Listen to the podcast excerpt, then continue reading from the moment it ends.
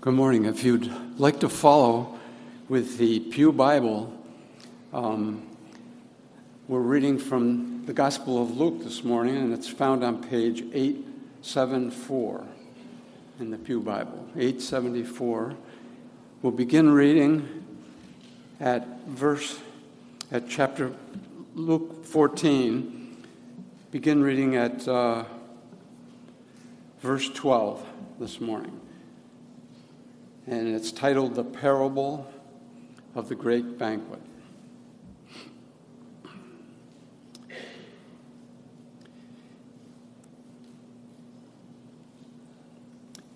He said also to the man who had invited him, When you give a dinner or a banquet, do not invite your friends or your brothers or your relatives or rich neighbors lest they also invite you in return and you are repaid. But when you give a feast, invite the poor, the crippled, the lame, the blind, and you will be blessed because they cannot pay you, for you will be repaid at the resurrection of the just. When one of those who reclined at the table with him heard these things, he said to him, Blessed is everyone who will eat bread in the kingdom of God. But he, Jesus, said to him, A man once gave a great banquet and invited many. And at the time of the banquet, he sent his servant to say to those who had been invited, Come, for everything is now ready. But they all alike began to make excuses. First said to him, I have brought a field and must go out and see it. Please have me excused. And another said, I have bought five yoke of oxen, and I go to examine them. Please have me excused. And another said, I have married a wife, and therefore I cannot come. So the servant came and reported these things to his master. Then the master of the house became angry and said to his servant, Go out quickly to the streets and lanes in the city of the city, and bring in the poor and crippled and blind and lame. And the servant said, Sir, what you command has been done, and still there is room. And the master said to the servant, Go out to the highways and hedges and compel people to come in, that my house may be filled. For I tell you, none of those men who were invited shall taste my banquet. This ends the reading of the message this morning. Thank you.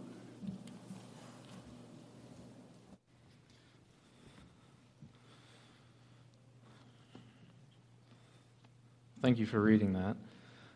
Um, you know, I'm feeling kind of hungry after talking about a banquet. Maybe I should have had breakfast this morning.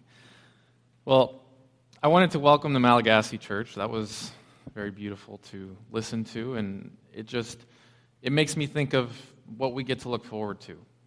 Different tribes, different languages, all worshiping the same God. Today we're talking about the parable of the great banquet. And my question is who are you in this great banquet? Now, I'm going to give some context here because Jesus was giving a couple of parables at this time. And the context here is that Jesus was speaking to a group of Pharisees. There's also, it's also mentioned that there are lawyers there. And then there's one person in their midst, a person with abnormal swelling. Somewhat of an outcast, right? You can imagine somebody with abnormal swelling at this time. There, you know, you don't have modern medication, but I think we've all kind of experienced this a little bit, right? We've there was a lot of fear around COVID, and there was that time where it's like, oh, you're coughing, stay away from me. So you can imagine what that was like. So 12 through 14, I'm going to reread it for you, gives a lot of context for this parable. So it says, He said also to the man who had invited him, when you give a dinner or a banquet, do not invite your friends or your brothers, or your relatives, or rich neighbors, lest they also invite you in return, and you be repaid. But when you give a feast, invite the poor, the crippled, the lame, and the blind, and you will be blessed, because they cannot repay you. For you will be repaid at the resurrection of the just. Now, sometimes I think we like to focus on our own invitation.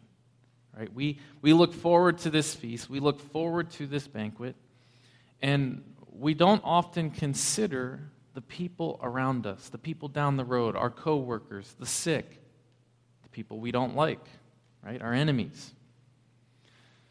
Our focus when it comes to the banquet, so looking towards eternity, should be who else can I bring?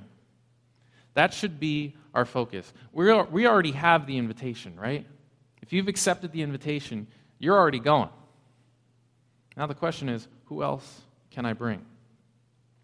Now, if you see in the first few verses of this passage, there's a, there's a keen focus here. Don't invite your friends. Don't invite your family.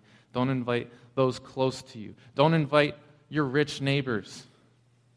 Now, I don't think Jesus is saying don't send the invitation out to those people, don't share the gospel with them. But I think he's saying something more here. I think he's saying look around you, look at the people that you interact with on a daily basis. God wants them to know him, right? He wants to draw them to himself. Now, of course, invite your family members, invite your friends, invite your loved ones, but that should not be your only focus. That should not be the only people that you look forward to. And then there's something else here we see. We see that don't invite the rich people. Because sometimes I think Jesus knows who, the type of people we are. We're, we tend to be selfish, right? We're all thinking of ourselves and we're like, yeah, I can, I, can, I can do that. Sometimes we're looking forward to a repayment from those friends. If I invite them to this banquet, if I invite them to church and they, they make friends and, and they get plugged in, maybe they'll, they'll feel like they owe me. Maybe that rich person, that, you know, if I'm ever in a, in a tight spot, they'll let me, you know, they'll pay a couple bills for me. Jesus is saying those are, those are two earthly focuses that, that you do not need to stay on. And we get to verse 15. It says, When one of those who reclined at table with him heard these things, he said, Blessed is everyone who will eat bread in the kingdom of God. So, this feast, right, we get to look forward to. It says you're blessed, right? If you have this to look forward to, this is something that makes you blessed. Is it something you look forward to? Do you look forward to heaven? Amen? But our focus shouldn't just be on heaven. Sometimes we get too focused on heaven that all we want is the banquet. All we want is to spend that time with Jesus. All we want is to be in eternity. So sometimes we accept Jesus and say, I'm going to the banquet, and we take our seat in the pew and we say, All right, come back, Jesus, I'm ready. And that's it. This is where it ends. So Where's your focus at? Because Jesus died for the entire world, right? For the sins of all people, that anyone that would accept him could have eternal life. So we should want everybody to know the grace that God gives to us. Verse 16 says, But he said to him, A man once gave a great banquet and invited many. Okay? The invitation is for all. This banquet's going to be huge. There's going to be a lot of people there. There's a lot of people invited. And Jesus is, is this is kind of right where he's starting the parable. He's starting to go into this illustration. Now, given the context, right, he was talking to Jewish people, Pharisees, leaders, successful people. There's a lot of successful people that have that if you think of Pharisees, they're high religious people, high people of stature. The Jewish people were obviously God's people at the time. A lot of people weren't thinking that they were invited to have a seat at the table. And you think of lawyers, you might think of And if, if you know your Bible well, you're probably saying, well, Pharisees, they're not really the best people. Lawyers, uh, there's a lot of lawyers that aren't the best people. But these are successful people, right? And a lot of them didn't get into it for selfish reasons, right? Maybe they have a sense of justice. They want to see a sense of justice. Maybe they got into it for all the right reasons. But there were specific guests invited. Now, how can we look at ourselves as this? Well, if you've grown up in church or you're in church now, if you're a faithful follower, you can say, well, we have to be careful not to become like the religious people, right? Don't make it just a religion. You want to have a relationship with God, something that is ongoing. Now, when it comes to successful people, we see this in our world all the time. There are plenty of successful people, and there are people that, if you're successful, you probably have some bit of moral standing, right? You're a person of high character. Typically, good jobs aren't going to hire somebody they can't trust, somebody of good character. A lot of the qualities that we value in our culture are biblical qualities. So, when it, when it comes to these people, I want you to think about how do I fit with these people? Because the successful people, the religious people, sometimes are the first ones to make excuses, right? And that's when, that's when we start getting into the excuses. So, verse 17, it says, And at the time for the banquet, he sent his servant to say to those who had been invited, Come, for everything is now ready. Now, I don't know about you, but can you hear the excitement in his voice? i have been preparing this banquet. I invited people. You know, they, it's not that he just invited them. We don't know how much time went in this parable, right? But likely, given Jewish custom, there was some level of time that was waiting. And there's probably people that said, Yeah, I'm coming. I'll be there. I want to be there. Now, you can think of the servant as one of two people, and I want you to think of the servant as both, because I think it's important to see the servant as Jesus, right? Servant is the one that's going out and inviting people. But the other person that we can see the servant is, is ourself. And the reason I think it's important to look at both is because really we're supposed to be imitators of Christ. We are supposed to look and act like Christ, do the things that he would have done. Now, he went to go get the religious person, right? We see Paul come to faith, but we also see him go for the thief we see him go for the tax collector. The servant goes out and invites people. And again, considering the context, likely he was inviting Jewish people. So, can you hear the excitement? This, this banquet is ready. Come, come, come. We're ready. Then we get into verse 18. It says, But they all alike began to make excuses. The first said to him, I have bought a field, and I must go out and see it. Please have me excused. So, excuse number one we see the cares of this world. We get entrenched in the cares of the world. Now, remember what I said about successful people, right? Successful people tend to be pretty morally upstanding people of character.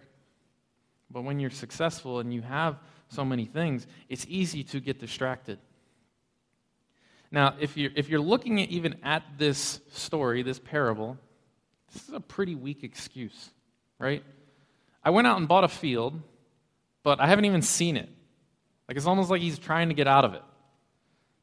Now, maybe you've been in that position where you, you really don't want to go to something, so you make up some sort of excuse. But imagine for instance, you buy land, some land for a property you're going to have or a house, you're probably going to inspect it long before you get like you buy it, right? You're going to say, okay, this looks good, this is healthy, this isn't, you know, swampland, there's not water where I want to put this building. But he bought this land without even thinking about it. Now, deceitfulness of riches. do you make excuses based on the things that you have or the things that you want when it comes to spending time with God? Whether it's here in church, whether it's in a small group, whether it's time in prayer or your devotions. What are you doing with your time? Then we see excuse number two in verse 19. And another said, I have bought five yoke of oxen, and I go examine them. Please have me excused. So you might say, Well, I'm never going to buy an ox, right? This falls into the category of deceitfulness of riches. Okay? Now, something that you could probably correlate this in modern day is a car. What a, a nice car. I bought this new car, and I got to go check it out. How many of you guys have bought a car without first test driving? You see where these excuses start to play out? They, send, they, they tend to be pretty weak, right? They're, the argument is like, all right, you bought an ox, you don't see how healthy it is. It could be a really weak ox, it could be a, a sick ox, and you bought them and, and you can't even come to the, the banquet that I prepared for you? You must not like me or something. And we get to excuse number three. And this one seems to be the most plausible. So, verse 20 And another said, I have married a wife, and therefore I cannot come.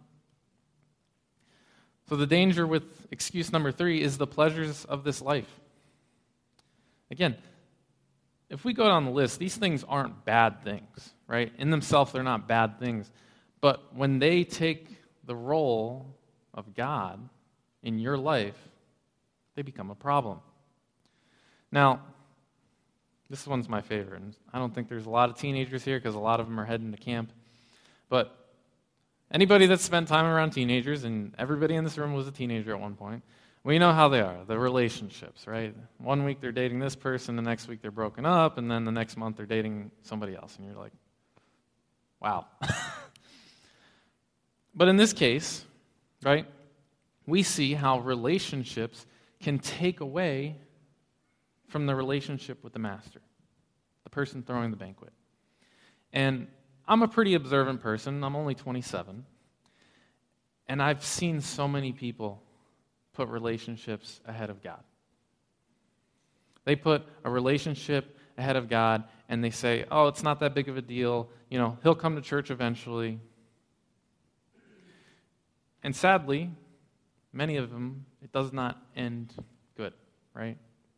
It ends in tragedy, it ends in a breakup, decisions that they shouldn't have made, divorce. Now, praise God that He gives us grace, right? We don't have to live with some of those decisions, but sometimes those, those decisions pull us away from our first true love that should be Christ. Now, these are hard things to chew on, right? The Bible is a hard thing to chew on because it challenges all of us in one way or the other. Now, the top three reasons for church attendance declining. Now, we're getting into some of the excuses. So I'm just going to read them here for you. Now, there was actually 10, and I'm going to go from the top three, and I'll, I'll share some more later. So, number one, greater affluence. So money gives people options, right? And I think we see this in this story. If your church is at all engaging the middle class, the upper middle class, or the suburban demographic, an interesting trend is developing. The middle class is shrinking, but the New York Times reports show that it's shrinking in part because the middle class is becoming the upper class. We have more money, we have more time to do things, we start spending our money different ways, and, and sometimes that pulls us away from church activities. And I'm not just saying Sunday, right? Because you can be fully a committed follower of Christ and not be here every Sunday. But there should be an involvement in the body, right? There should be an involvement, but sometimes we get distracted with our toys, our grown up toys, right? We got a car, we got a boat. You're probably thinking of something that you would want. We have number two, a higher focus on kids' activities. A growing number of kids are playing sports, and a growing number of kids are playing on teams that require travel. Many of those sports happen on weekends, and affluent parents are choosing sports over church. Again, I'm not saying that the issue is missing once in a blue moon, but when there's a consistent trend that's ruling your life, who is God in your life? The third thing, obviously, more money, more travel, right? Despite environmental concerns, travel is on the rise, and most people are taking far more than the old standard one vacation a year. More and more families of various ages travel for leisure, even if it's just out of town to go camping or to a friend's place for the weekend or a weekend at the lake. When people are out of town, they tend not to be at church. Now, again, church isn't the issue. It's not just being at a pew. I don't want you just sitting here waiting for Jesus to come back. But there should be an involvement, right? There should be a regular involvement with the body and with your Father. So now we get to verse 20, 21. And I'm just going to read the first half of the verse because there's, there's two things that I want to pull out of this. So the servant came and reported these things to his master. Then the master of the house became angry and said to his servant, I'm going to stop right there. Now, this is where things start to take a turn, right? we see the master become angry. And we don't like to think of God as angry, right? We like, and especially in, in my generation, we love to focus on God's grace. God loves me, you know, God is gracious. And sometimes that creeps into a sinful lifestyle, right? We say, well, God will forgive me, so I can, you know, I can trip up here. It's no big deal, it's just once. Once becomes twice, three times we get so obsessed with this idea that, that God is going to forgive us and that God is grace and that He's like a friend to me, right? And anybody that has a close friend knows that every now and then you guys aren't going to agree, you guys aren't going to get along. Good friendships work through those things, right? Good marriages work through those things. But we don't take God as the Father in heaven that we don't want to disappoint. If you think about God, Think about your own father, your own parents. If you had a good relationship with them, right? Even if you had a good relationship with them, there was still a level of fear, right? I, don't want to be disciplined, right? And I, when I was when I was younger, it was it was the belt. You would just like stare at you, and you'd be like, "Uh, I'm gonna I'm gonna think twice." Now, some of you, right, would do anything to have another moment with your parents.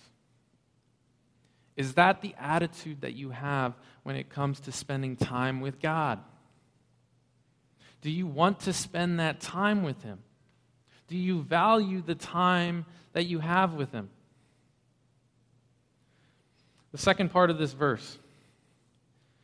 So he said to his servant, Go out quickly to the streets and lanes of the city, and bring in the poor and crippled and blind and lame.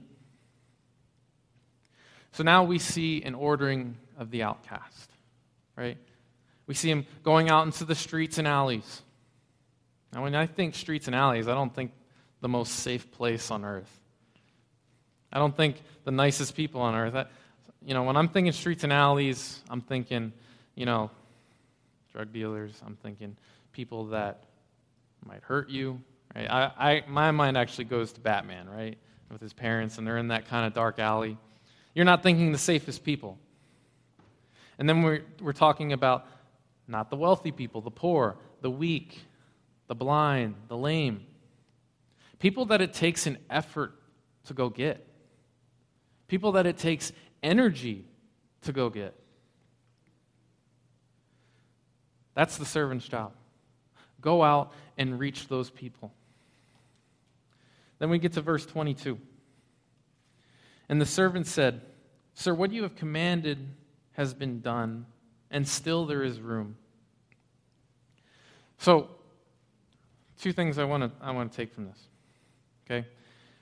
When you, when you think about the servant, do you think about yourself? Does God tell you to do something and you just say, Yes, sir, I'm going to do that? What you have commanded, I have done. And then we see that there's still room. The servant fulfilled his job, and yet there was still room for more. Makes you wonder how many people did he truly invite? Let's go on to verse 23. And the master said to the servant, Go out to the highways and hedges and compel people to come in, that my house may be filled. So now the master is telling the servant, Go near and far. Go out to the hills in the country. Go out to the people that maybe they, they're living out there because they don't like people, right? Maybe they're farmers. Maybe you get a wide variety of people. And when you are going out and you're meeting a lot of people and you're, and you're trying to bring people to know who Jesus is, what are their responses, right? A lot of people think, oh, well, I'm not good enough. I'm not good enough to go to this banquet. I have tattoos, or I don't have nice dress clothes. If I walk into this banquet, or if I walk into church, I might just burn up. You know, I'm so sinful that I, I can't be there. And the problem is, in our world, we like to think because people throw Jesus' name around that they know who he is. We like to think that, that they know the gospel. The reality is, people have a lot of thoughts about Jesus, but so many people don't even know what the gospel is. They don't know the hope that is Christ. So, our job is to compel people, as this states. Are you out compelling people to know Jesus? Are you trying to convince them to say Jesus is the only way? Now, number four, it's not going to be on the screen, but number four in the article about why church attendance is declining is that there are more blended and single parent families. Now, I want to stop there because this is actually a good thing. There are more of those families being involved in church. But the downside of that is when you have blended single families, looking at their attendance, they might only be here 26 weeks of the year. So you're having less of a regular attendance because they're at their parents the next week. They're going back and forth.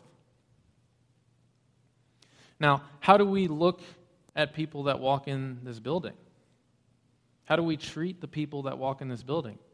Are we concerned with their spiritual walk, or are we just concerned that they're here? Because, number four, you might only see them half the year. I'll get more to that. Verse 24. Now, this is the scary verse, right? This is the one that's like, oh, this one will really convict us. It says, For I tell you, none of those men who were invited shall taste my banquet. Again, we love to focus on God's grace.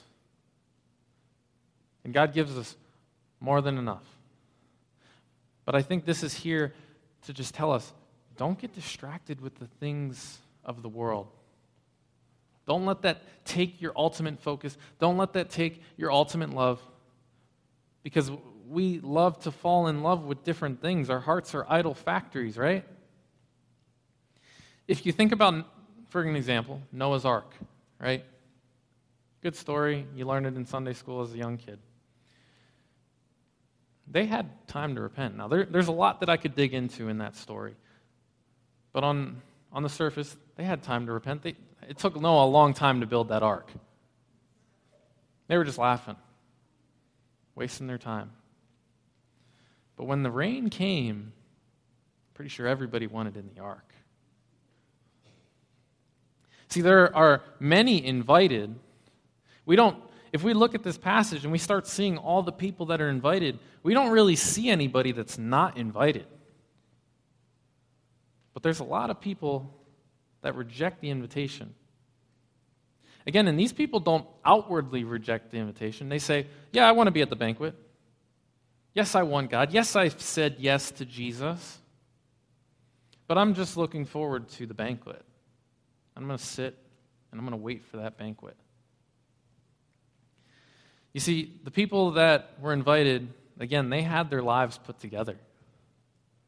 They had things that they could really spend their time on, focus on. They had good careers. they had money, they had toys, they had land. And yet, we see at the end, those are the people that were not going to be in the banquet.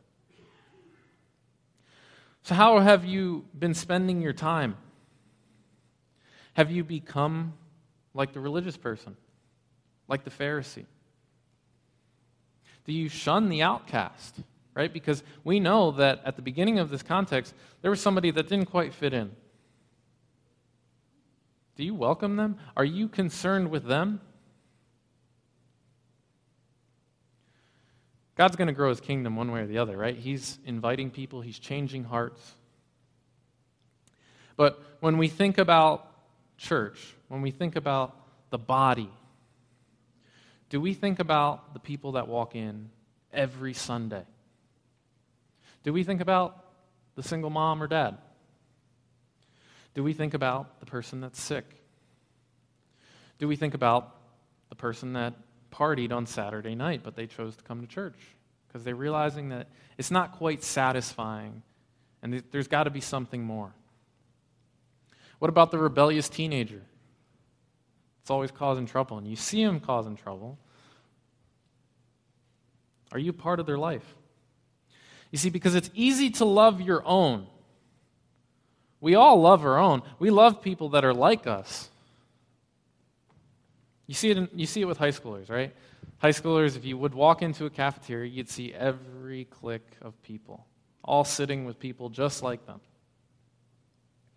Church can be like that, and it's, it's, it's a dangerous place if it becomes like that. It's easy to show up on Sunday and go right towards the friends that you always go towards. The same friends that are always there, catch up on your week without making an effort towards the new person, the new family, the person that doesn't look as clean as everybody else, isn't dressed up, or you're, you know, you, you kind of look at them and like, have you ever been to church? It's easy to say we're a loving church and a friendly church when we're only loving and friendly to those that we already know. It should challenge us all because the invitation is for all. Number nine on why church attendance is declining valuing attendance over engagement. When someone merely attends church, the likelihood of showing up regularly or even engaging their faith decreases over time. Ironically, if you value attendance over engagement, you will see declining attendance. See, God is going to work in the hearts of his people. Our job is to go out and share the invitation. One of the greatest commands that Jesus gave is to go out and make disciples of all nations. Now, sometimes we become preoccupied with worldly affairs. What are the excuses that, that you make? What are the excuses that you make for not being involved? What are the excuses that you make for not being here on Sunday? Maybe there's other activities through the week that you just go, eh. And I'm not, I'm not saying that you can't show up on Sunday, right? Everybody deserves vacation, everybody deserves time away. But it's very easy to slip through the cracks, and one week becomes two, and now you're missing two weeks a month. Now you're only showing up on Sundays.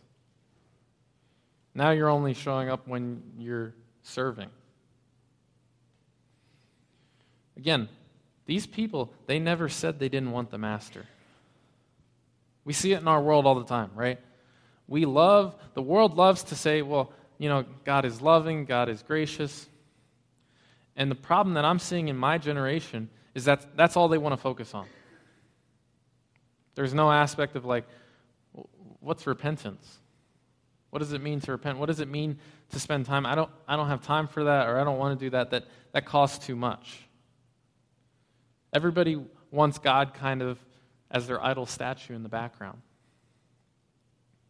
But if you're putting God at the forefront of your life, and you take a moment to even look at the cross and recognize that Jesus died on that for you,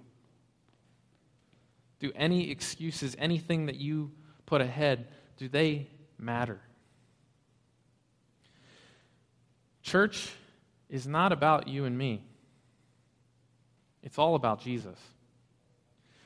Now, if you're not being the servant like the servant was, if you're not going out and reaching people, you've become like the religious person. You're just sitting and waiting. Something that I think is always important to remember the next generation, nobody is saved. Nobody comes into this world knowing Jesus. The Bible clearly states that we are enemies of God. Until you accept Christ, you are an enemy of God. So until you make Jesus God of your life, you're out living in rebellion. Sometimes people that grow up in church are the most stubborn when it, com- when it comes to coming to Christ, right? I'm sure you've all seen somebody that, you know, they're rebellious while they're a, a teenager. I know I was rebellious. I was the one running around and causing trouble, and I get yelled at every week. Our job is to go out and invite all those. The ones in this building, it's your job to reach them. But it's also your job to reach the ones outside this building, too. Because when those even inside our building grow up and reject Christ, it, it's not on us, right? We have to do our best to reach them, but at the end of the day, they have to make that decision. They have to make the decision to accept the invitation. But there's a whole world of people out there that don't know the gospel. And they're not going to be reached without our effort. For the church to grow and thrive, it's not just about reaching our own kids. It's not just about reaching our own families, our own friends, our peers. It's about going out and being the servant and giving that invitation to everybody. So you are one of three people. The first person you are is you are the person that is too busy or unintentionally rejecting Jesus. You're too busy, caught up in worldly affairs, toys, time. Again, nobody ever says, I don't want God, but you show it with your actions. Why is, why is repentance so important in the aspect of your faith? It's not that you're not saved from sin, it shows your faithfulness. And we know all throughout the Bible, there are people, the Bible is full of people that are not faithful, that fail and mess up. But they turn back, they make God a priority. The second person you are, you're the servant listening to the master and going out and reaching those for the banquet. You should be able to name people that you are trying to reach, people that you are praying for, people that are involved in your circle. The danger is becoming so much in this circle, in this building, that we don't reach anyone else. If you're on this earth, the only reason you're here still after you get saved is so that you can bring people to the banquet. It's a long time to wait if you're just sitting around waiting. And then the third person you might be is you're the person currently being invited.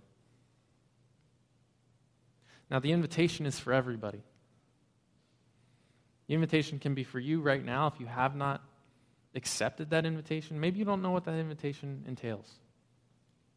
There are elders here willing to, to share that invitation with you.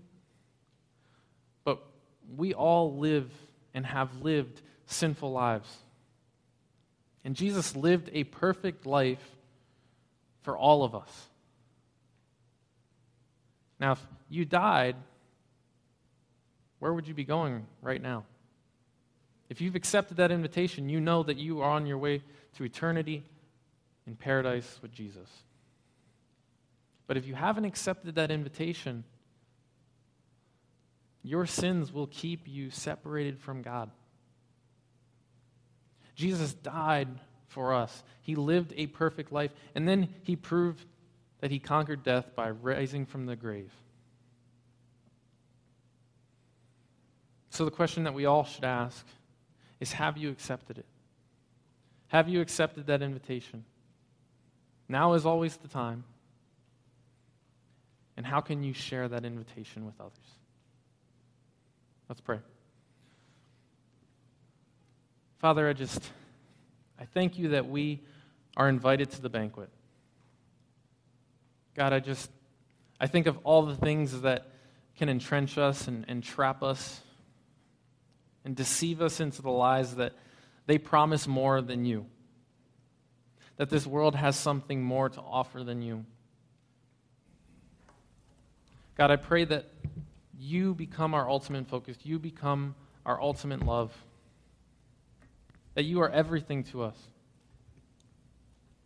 That we don't miss out on the banquet that you have. God, I just pray that we are like the servant that is going out and saying, hey, this banquet is coming. You got to be there.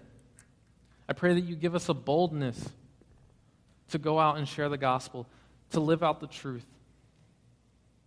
God, I pray that you, you help us reach and give us the words to say when we're not sure what to say. But to say that there is a banquet coming. I don't know when, but you're coming back. And when you come, that banquet is going to happen and it's going to be glorious. And as great as it is to focus on that, I just pray that, that our focus is on bringing others to that. Encourage us.